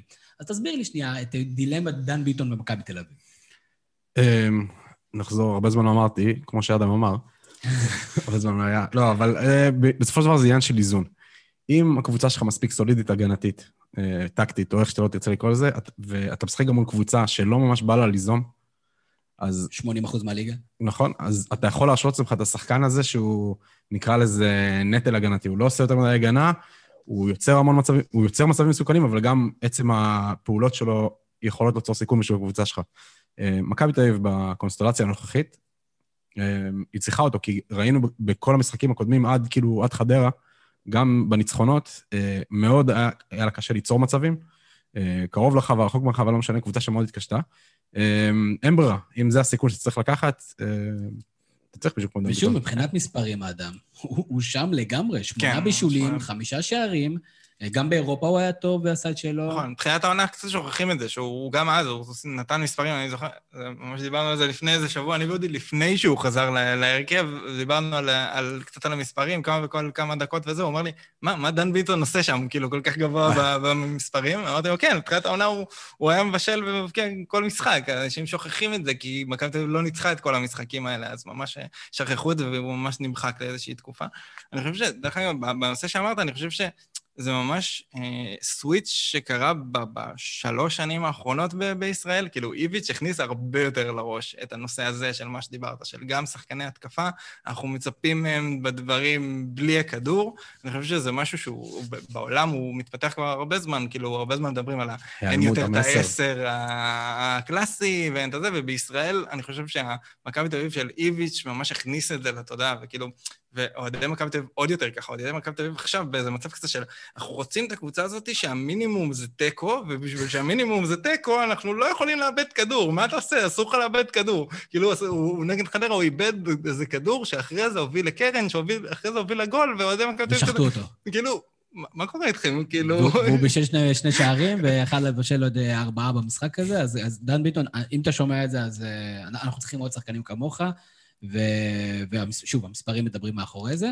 אה, גם רק... משפיע- כן? רק לגבי יותר רחב על פטריק, אז, אז אני חושב, א', אה, אה, לזכותו, עוד משהו לזכותו, זה באמת השימוש היותר רחב בסגל וההכנסה של עוד שחקנים לתוך העניינים, אם זה אבי ריקן, אם זה חוזז, אם זה טל בן חיים, פתאום שימוש בייני במקומות אחרים, זה, זה דברים שכאילו צריך בעונה הזאת. עכשיו אני מסיים שנייה את החלק של המחמאות. אני חושב שכמו שאמרתי על מכבי חיפה אחרי הרצף המטורף שלה, אמ, זה לא משהו שהוא... ש- זה, זה לא, במרכאות, זה לא התוצאות הנכונות. שזה לא... ה-28 מ-30 הזה הוא, הוא, הוא, הוא, הוא יותר ממה שבאמת משקר. היה אמור ל, ל, להיות, ואין לי ספק שגם פה, בעונה הזאת, תהיה להם עוד את הנפילה, ועוד יאבדו נקודות. כן, הם יאבדו יותר מזה נקודות. כן, זה לא, אני, זה, אני, אין כמעט קבוצות גם בכל העולם כרגע ש, שהן בקצב צבירת נקודות כמו ש, שהיינו אה, רגילים, ואני חושב שגם פה עוד מעט תהיה את הנפילה הזאת, וזה ייראה עוד... יש אירופה. אני רק אומר, ש... אה, אני, ברור שאני מסכים איתך אגב, אה, אני, אני רק אומר ש... לא, לזכותם יעמ... אפשר להעמיד את זה שהם עשו את זה בשנים הקודמות. אז כלומר, זה לא שזה, שהם לא מסוגלים להחזיק אה, את, את הקצב הזה. אני, אני רק... אני, אני, אני מסכים איתך, אני פשוט חושב שגם אנחנו רואים את זה בתוך, בתוך, בתוך העונה המשוגעה הזאת, אנחנו רואים שגם קבוצות שרגילות לעשות את זה, כאילו יובנטוס, פריס סן ג'רמן, אה, ליברפול עונה שעברה. ביירן כאילו, מינכן. ביירן, אין, אין, כאילו חוץ מ... אני עכשיו. מנכס בטירוף את עצמי עכשיו. חוץ מאתלטיקו, אין כמעט קבוצות שעם קצב צבירת נקודות שאנחנו רגילים מאלופות ב- ב- באירופה, וגם באתלטיקו בטוח תהיה את הנפילה הזאת. אני לא חושב ש, שאפשר לצפות אפילו מקבוצות צמרת בקצב צבירת נקודות כמו, כמו עונה רגילה. וכן, חשוב, שווה לציין, עוד פעם, אני חוזר לצד החיובי, הוא עושה את זה, המשחקים האחרונים זה בלי יונתן כהן ובלי קולאסה. שזה אז- כאילו, זה, זה, זה, זה מדהים, כי זה, כאילו, זה תכלס, זה שני השחקנים, אולי חוץ מדור פרץ. שהם יש- היו הכי דומיננטיים במהלך העונה הזאת, ו- והם באמת לא שמו לב אפילו שהם נהדרים ב- ב- במשחקים האלה. וזה- לאורך זמן, לדעתי, זה לא יוכל למשוך. יש כן, ברק. לי שאלה לפאנל הנחמד. האם זו גזירת גורל לקבוצת מכבי תל אביב? שוב, אני יכול להיות שכנראה, כנראה, לא יסכימו איתי כולם, אבל האם יש סיטואציה שהיא גם תשחק יפה וגם תהיה קילרית כמו שהיא עכשיו? לצורך העניין ניסה את זה דוניס. אה, או שזה גזירת גורל של הקבוצה הספציפית הזאת תשחק קצת פחות יפה, אה, יש שיתווכחו איתי על זה, אבל בוא נגיד, אני לפחות, אה, אולי, אה, טוב, אני לא מאוד אובייקטיבי, אבל גם לבן אדם אחר הם לא מפקיעים כמו מכבי חיפה, לא משחקים, לדעתי, פחות אטרקטיבי ממכבי חיפה, אבל הרבה יותר יעילים, הרבה יותר, אה, סופגים פחות, אה, מנצחים יותר אה, לאורך זמן ארוך. כלומר, האם זה גזרת גורל של הקבוצה הספציפית הזאת להיות טיפה יותר אפורה ולהצליח, או שהאם הם יכולים להצליח גם כשהם, יראו, כשהם נראים יותר טוב, או כאילו יותר אטרקטיבי, כי הכדורגל שלהם, שוב, לפחות, אולי אני מסתכל על זה בעיניים קצת מחמירות יותר, אבל הוא קצת מבאס. ד- דווקא המשחק, קודם כל, שני משחקים האחרונים, אחד המשחקים- וחצי כן, האחרונים. המשחקים, ה- בוא נגיד, באר- בארבעה המשחקים האחרונים, מה זה, של סכנין. בזמן פציעות... סכנין אה, היה קטסטרופה, המשחק נגד הפועל באר שבע. חדרה, אה, באר שבע מבאס, כן, בוא בוא נגיד... לא, חדרה וכפר סבא, אבל... אה, אני לא אומר רע, המשחק- אני לא אומר מה שאני רע. אומר, ששני המשחקים האחרונים דווקא היו טובים. אני, אה, טובים, אבל הם לא, אי אפשר להגיד שמכבי חיפה תל אביב שוטפת את המגרש, עוקפת ועושה טיקי טקה ו... לא, זה דווקא שני המשחקים האחרונים היו מאוד מאוד דומיננטיים, אה, עם המון המון מצבים, אה, שהסתיימו בשלוש וארבע ושלוש ואחד, אבל באותה מידה, במשחק עם כפר סבא, היו פשוט עשרות מצבים של, של החמצות מזעזעות. אבל אני אענה לשאלתך, אני חושב שמכבי תל אביב הזאתי, בטח הנוכחית, בשונה מלפני שנתיים או שנה, היא קבוצה עם חלק התקפי פחות איכותי. זאת אומרת, אה, האובדן של אה, אה, מיכה ואצילי, ועכשיו כאילו בתקופה בלי יונתן כהן, זה פשוט קבוצה התקפית, פחות איכותית. עכשיו, כשהקבוצה הזאת עם שלישיית האמצע שלה מאוד חזקה, גולסה, דן גלאזר ודור פרץ, שחקנים שדווקא החלק ההתקפי הוא לא הפורטה שלהם. זה פשוט קבוצה שמקדשת את הדומיננטיות. ואני חושב שזה חלק מהעניין. אני, דרך אגב, מכבי חיפה לעומת זאת, מהצד השני, יש שם אה, שחקנים, ש, וגם שיטת המשחק שלהם, הם, הם לוחצים הרבה יותר גבוה, אה, כזה שכביכול יותר, אה, יותר מלהיב. אבל אני לא חושב שזה השאלה, זאת השאלה, האם, ודוניס, אני חושב שקצת ניסה לעשות, האם למכבי תל אביב הנוכחית הזאת, כאילו, זה מה שהיא יכולה לעשות, אני לא אומר את זה בזלזול, זה, היא רוצחת, היא, מפק... היא כמעט לא סופגת, מפקיעה את מה שהיא צריכה, מנצחת, כלומר, אי אפשר לבקש יותר. כלומר, אפשר לבקש כאילו לשחק קצת יותר טוב, יותר יפה לעין. השאלה, האם אנחנו בעידן כזה, שלשחק יפה זה בכלל כאילו ננישו, כאילו... בסדר, יופי, מכבי חיפה משחקת יופי, אבל אליפיות היא לא לוקחת. והאם זה אומר עכשיו אפשר לגזור את זה שכדי לקחת אליפיות צריך לשחק כמו מכבי תל אביב, או האם יש בכלל תסריט שהיא תשחק קצת יותר אטרקטיבי, ועדיין תישאר באותם מספרים. אני לא חושב שזה כזה שונה משנה שעברה, במיוחד בחצי הראשון של עונה קודמת. מכבי תל אביב גם הייתה, נקרא לזה, אפורה. היא לא ספגה כמעט, אה, זה שוב, ברמה שובר שיאים, ו... והיא לא שיחקה כדורגל מדהים. אין, הכדורגל, אני חושב שבכלל המונח הזה של הכדורגל מדהים הזה יפה, זה, זה מין, זה פנטזיה כזו שאנחנו... לא, זה אלונה אמרה, זה לא אני. אה, כן, ומאז הם משחקים ממש אה, מלהיב. בסדר, ציוצים של בעלים וכל זה, זה לא בדיוק, בניסיון להטריד, זה לא בדיוק סטנדרט שצריך לעמוד בו. מכבי תל אביב עושה מה שהיא צריכה. ככה. אני חושב ש... לגמרי, שלא שמע, ברור שהיא עושה מה שהיא צריכה, אני לא חלילה, אני רק אומר, כאילו, השאלה שמעניינת אותי, האם הם יכולים לעשות איזה שינוי במערך משחק, או משהו כזה, או שזה הכלים. כלומר, כי הם יכולים לשחק טיפה יותר התקפי, אולי לקבל עוד גול במשחק, אבל להפקיע ארבע. כאילו, כאילו במבט שלי הם יכולים לתת ארבע כל משחק. אז, אז, אז זה מה שחשבנו עם דוניס, וחטפנו ארבע, וחטפנו שלוש, וחטפנו בלי סוף. אז זה, היה שם איזה עיצוב. אני חושב ששוב, אם מכבי תמשיך לשחק נגד הקבוצות הקטנות כמו שהיא שיחקה בשני המשחקים האחרונים, אה, אז יהיו הרבה גולים.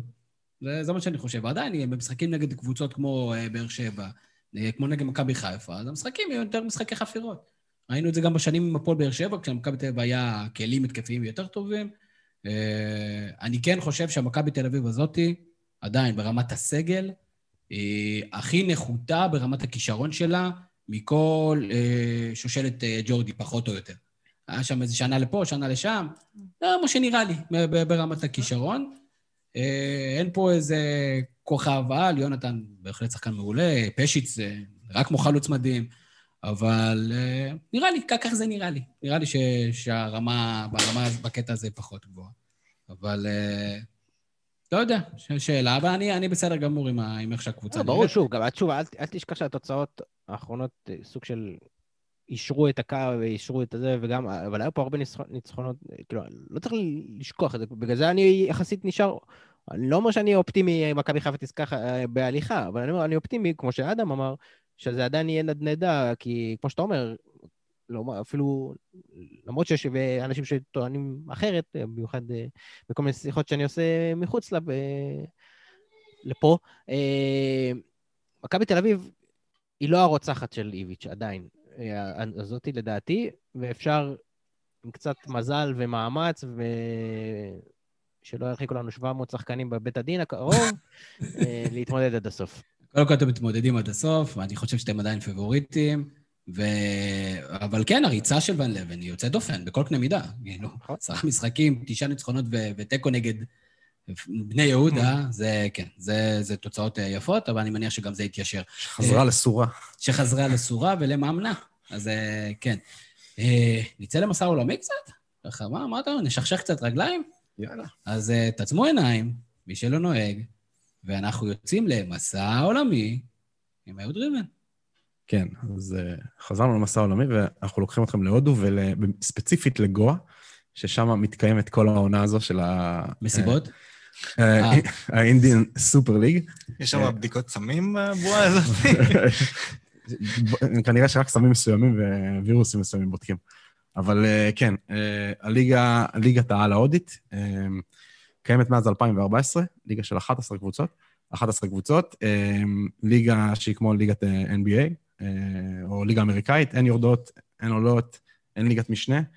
אה, אה, היא קמה מתוך רצון של אה, בהודו להפוך לכוח בכדורגל שעד עכשיו, כאילו, זו מדינה חסרת, חסרת משמעות בכדורגל האסייתי. כמעט אה, מעצמת קריקט מן הסתם, ורצו לחקות את ההצלחה של אה, ליגת הקריקט ההודית, שהיא אה, אחת הליגות הכי עשירות בעולם, עם משכורות ממוצעות שלא רחוקות ממשכורות NBA ושל קבוצות צמרת ב, בליגות ליגות כדורגל בחירות באירופה. סתם פתחו את הליגה הזו ב-2014, כמו שאמרנו. בהתחלה הייתה ליגה עם שמונה קבוצות, שרצה רק שלושה חודשים, ובגלל זה היא לא קיבלה שום הכרה מפיפ"א או מההתאחדות האסייתית. כלומר, לא הייתה יכולה להפיל ממנה לגביע אלופות האסייתי וכ...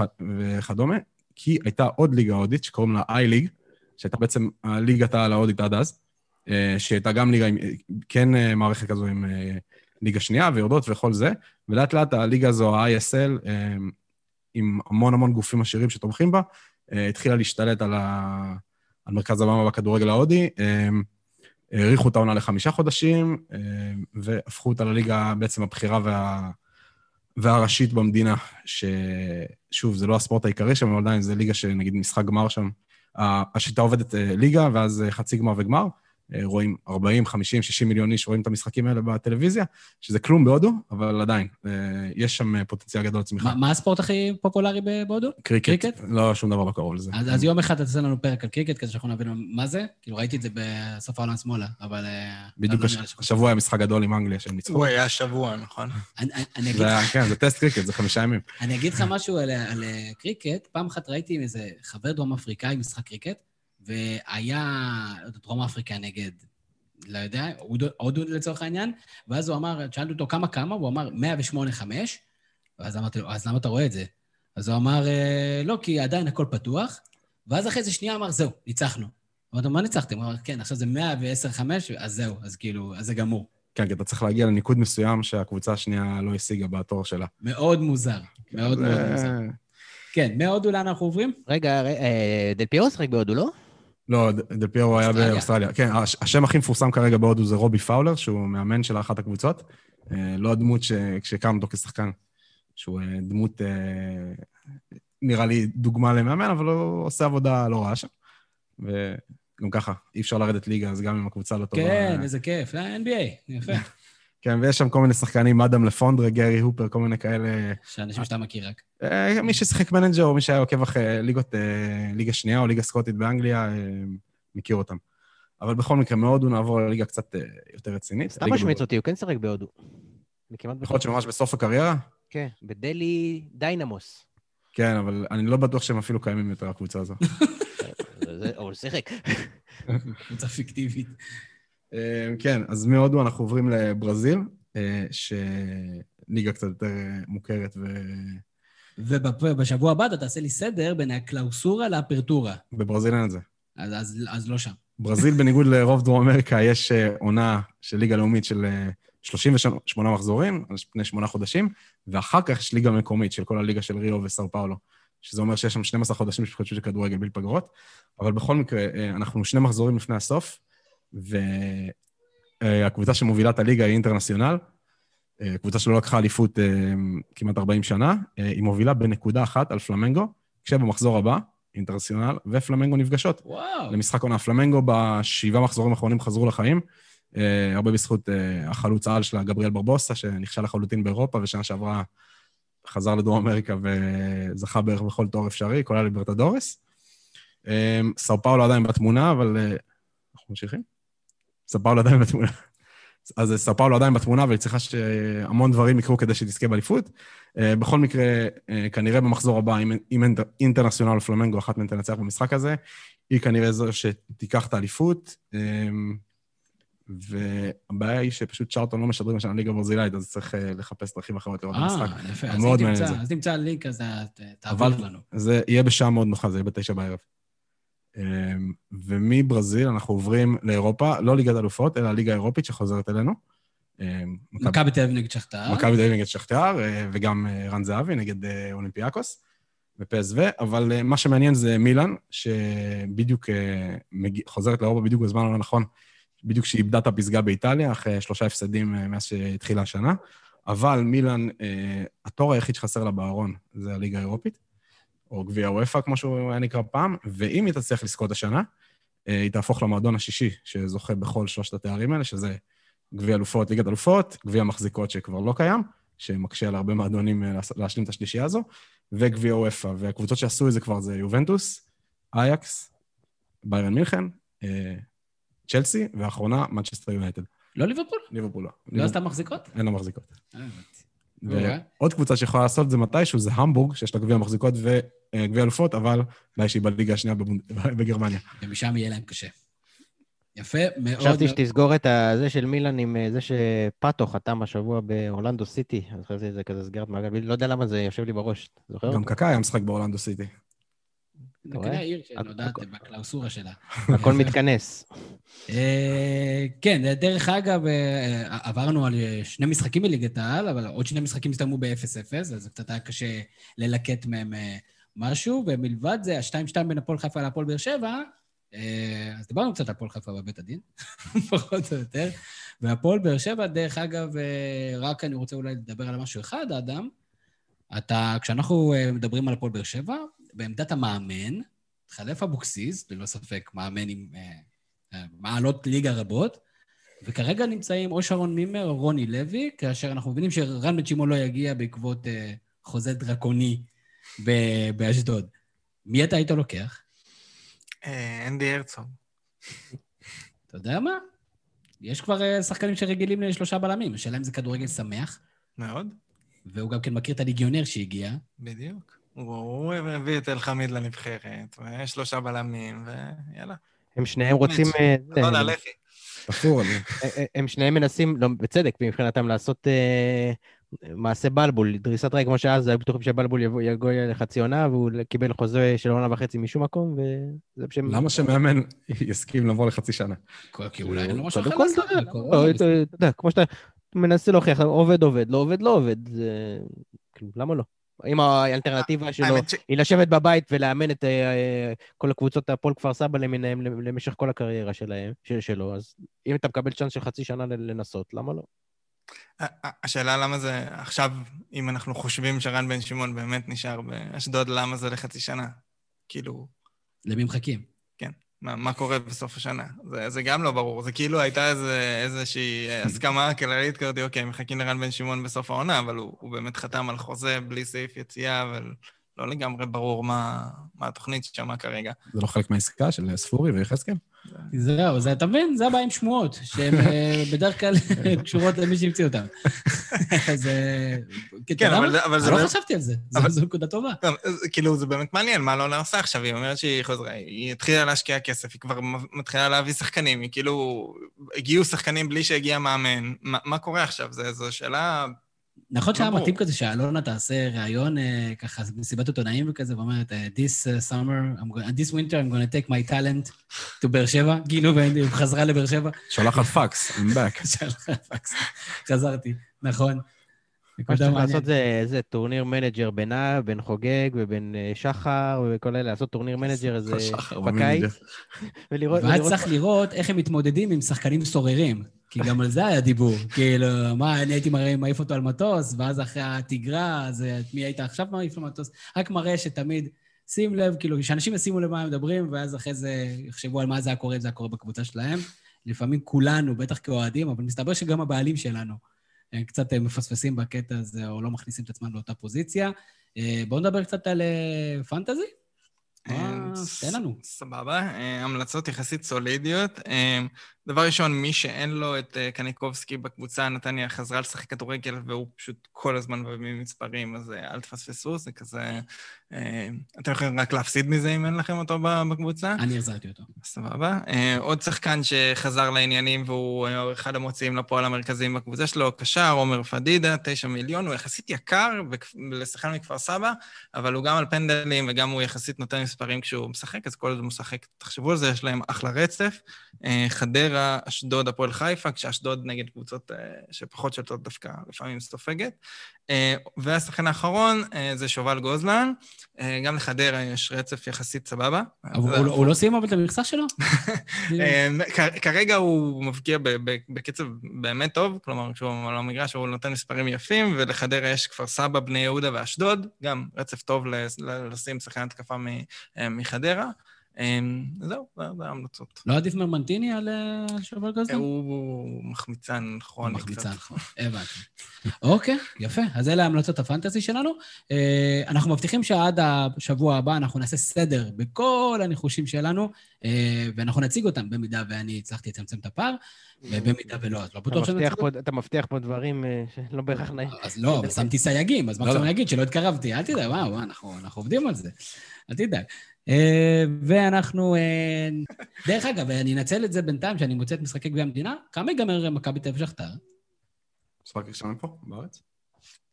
המשחק הראשון... מופיע לי אפילו פה. בארץ, לדעתי. לא, משחקי גביע המדינה, חבר'ה, זה כולל קבוצות מליגה ג', אנחנו, אם אנחנו נתחיל לנחש את זה עכשיו, אנחנו לא נסיים כן, משחק ראשון בארץ. אז נעשה משחקים אה, נבחרים. מכבי תל אביב שכתר? עדה? אמ, שלוש אחד שכתר. 2-1 שכתר. אני אומר 2-0. סולידי לשכתר. ברק? זה, וואו, זה כל כך אה, לא אכפת לי. אה, לא, בטח בית"ר נורדיה מ"ס עכשיו עוד תשאל אותך, מדבר עליך יותר. 2-0 שכתר. הבנתי, בסדר, אז כמוני. אה, כן, בואו ננסה למצוא ככה משחקים על טהרת... זה, סקסן נס ציונה, שעכשיו ניצחה את הפועל פתח תקווה, פוגשת את מכבי פתח תקווה ביום שישי. אדם. 2-0, מכבי פתח תקווה. אה, נחל הפתעה, תיקו ופנדלים. ואז מי? נס ציונה. אני הולך פתח תקווה די. הם גם שיחקו שנה שעברה קבוצות בליגת האלה. ברק? פתח תקווה. בני יהודה פועל חיפה, יום שבת, חמש ורבע, על טהרת ליגת העל. אה, בני יהודה. יש לה מאמן דבק. עם העונשים, בלי העונשים, מה קורה שם כבר? אה, זה יהיה עם העונשים. מה זה יערערו אולי? אז מה, בן בסט לא ישחק? אז זה לא ישחק. אני אומר בני יהודה. הפועל חיפה. בני יהודה גם, זה פנדלים כזה. בני יהודה ינצחו את הרשעים. ביתר תל אביב, עירוני קריית שמונה. ואני הולך עם ביתר תל אביב. אתה, קבוצת נוער שלכם משחקת. נגד קריית שמונה, שהקורונה והכל, אז אני לא יודע מה הרכב ב' וג' שלהם. מקבלים הוראות לא להתקדם שלבים בגביע, או שזה בסדר, כאילו? זה אפשר, זה אפשר. זה אפשר, אז... זה כמו הסיפור של אה, ריאל מדריד נגד ריאל מדריד ב' בגמר גביע. יאללה, נלך לביתר תל אביב. אה, קריית שמונה. אה, בסדר, בואו נעשה אחד אחרון, כי באמת אנחנו מתפזרים פה עם הגביע. הפועל באר שבע, מכבי תל אביב. יום ראשון, רבע לתשע, כמובן המשחק המרכזי של הגביע.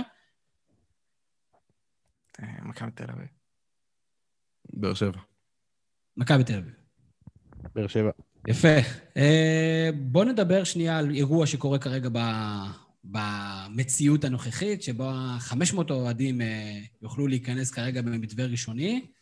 קודם כל התחושות, אדם, אתה בתור מישהו שיכול להכניס את כל הקהל שלכם כנראה במגבלת 500 האלה, התבלבלת בקבוצה השנייה בעיר, נראה לי. לא יודע, יכולת לזרום עם זה, אבל אה, בוא נדבר שנייה על הסוגיה, ברק. איך בוחרים 500 איש? דווקא להפך, אצלנו משלמים יותר כסף על חברותא בעמותה, ולא בטוח שכולם... יותר ממה שאני משלם על מנוי בשנה? שאלה מצוינת. אני שילמתי 2,000 שקל לשנה. שאלה מעניינת יותר זה, האם דין כ-500 איש במגרש כדורגל, כדין 300 איש במגרש כדורסל דחוס? לא הבנתי איך זה מתכנס הדבר הזה. אה, עכשיו אתה נכנס איתי לפרמטרים של זה, אין לי מושג איך עושים את החישובים האלה, באמת. לא יודע מה, לא אוהב את זה. זה צריך להיות כנראה אחוז... אני מברך על זה, אבל אני לא אוהב את זה, כאילו, זה... מה זה חמש? זה, זה, זה טיפה בים, זה גם סתם... בר, אני לא בטוח שהברדק סביב לבחור את ה-500 האלה מצדיק את הכניסה של ה-500 האלה. אני גם לא יודע אם תוריד את העיתונאים, אנשי משק, אוכלוסייה, עניינים. ראינו 500 איש בסוף של הדרך. לדעתי במכבי חיפה אתה תוכל להכניס רק 100 אנשים. היו שם לא רחוק מזה. ההפך, במכבי חיפה עכשיו אתה תצטרך להוריד... להוריד קצת. יפה, אהבתי את זה. קודם כל, אנחנו בעד כמובן, אני חושב שהיה צריך לעשות את זה קצת יותר חכם מבחינת אחוזים מהאיצטדיון. כאילו, אם יש לך איצטדיון עם כל כך הרבה כניסות כמו בלומפילד, מה זה 500 איש? באמת אתה יכול כאילו לעשות אה, חמישה אנשים בשער. אותו דבר בסמי עופר, אצלנו רמת גן לא מדבר בכלל, אז אה, גם בטדי, יש הרבה, הרבה מקומות, אז אנחנו מברכים על זה, אבל אנחנו כולנו בקריאה, בואו תשקלו את זה. דרך אגב, אה, אתם סומכים על זה שאנשים יוודאו מי יתחסן ומי לא יתחסן? איך יכולים לעשות את זה? יש קבוצות טלגרם של תעודות חיסון, זה בסדר. כן. מזויפות. אם, אם כך זה בסדר, ואז לא צריך, כי אם לכולם יהיה, אז לא צריך לבדוק. יפה מאוד. אה, אדם רוזנטל, איזה כיף שבאת. סוף סוף, פיזית, לראות אותך. ממש נחמד שאתה עובד פה ליד. אה, מה נאחל לך? לא להפסיד דקה 91 לנס ציונה. זה יכול להיות שיפור לעומת מה שקרה פה היום. יש לך מפצה עם אתלטיקו מדריד, זה בסדר. אודי ריבן, אה, בצדק לא דיברנו על, אה, על ליברפול, למרות שככה בלוק הזה, עם התזרוקת והכל, אתה קצת דומה לאליסון. זה לא, לא טוב בימים כאלה. היום זה לא זה. מה נאחל? ככה, בית דין סלחן, ושכבוד הנשיא אה, יטיל את אה, כובד משקלו וככה ישפיע לטובה. עם איזה אוטו נוהג השופט? הוא כבר לא עם הוולבו כנראה. יפה מאוד. אה, ברק קורן, טוב, מה נאחל לך בכל זאת? כי אני יודע שאתה מודאג מיום רביעי הקרוב בבית הדין. אכפת לי, אני רוצה שאני אני יום, יום אחד רצוף כבר עם גנים פתוחים, וזה כל מה שמעניין אותי. יפה מאוד, קצת פרופורציות. אה, אז אני אאחל לכם, אה, לכולכם, אה, תלכו, תלכו להתחסן, תלכו, ואני מקווה מאוד שיהיה לכם בריאות איתנה. זה הדבר הכי הכי הכי חשוב מעבר לעונה הזאת. תודה רבה לברק קורן על כל ההפקה, ארגון סדר, ועל שהוא הדריך אותי ואני כבר יודע לעשות אולפן ביטוי עצמי. אני הייתי תמיר זוארץ, שיהיה לכם המשך ערב. נהדר. יש לי פודקאסט, מה זה פודקאסט? זה כמו חדשות. יש לי פודקאסט, מה זה פודקאסט? זה כמו חדשות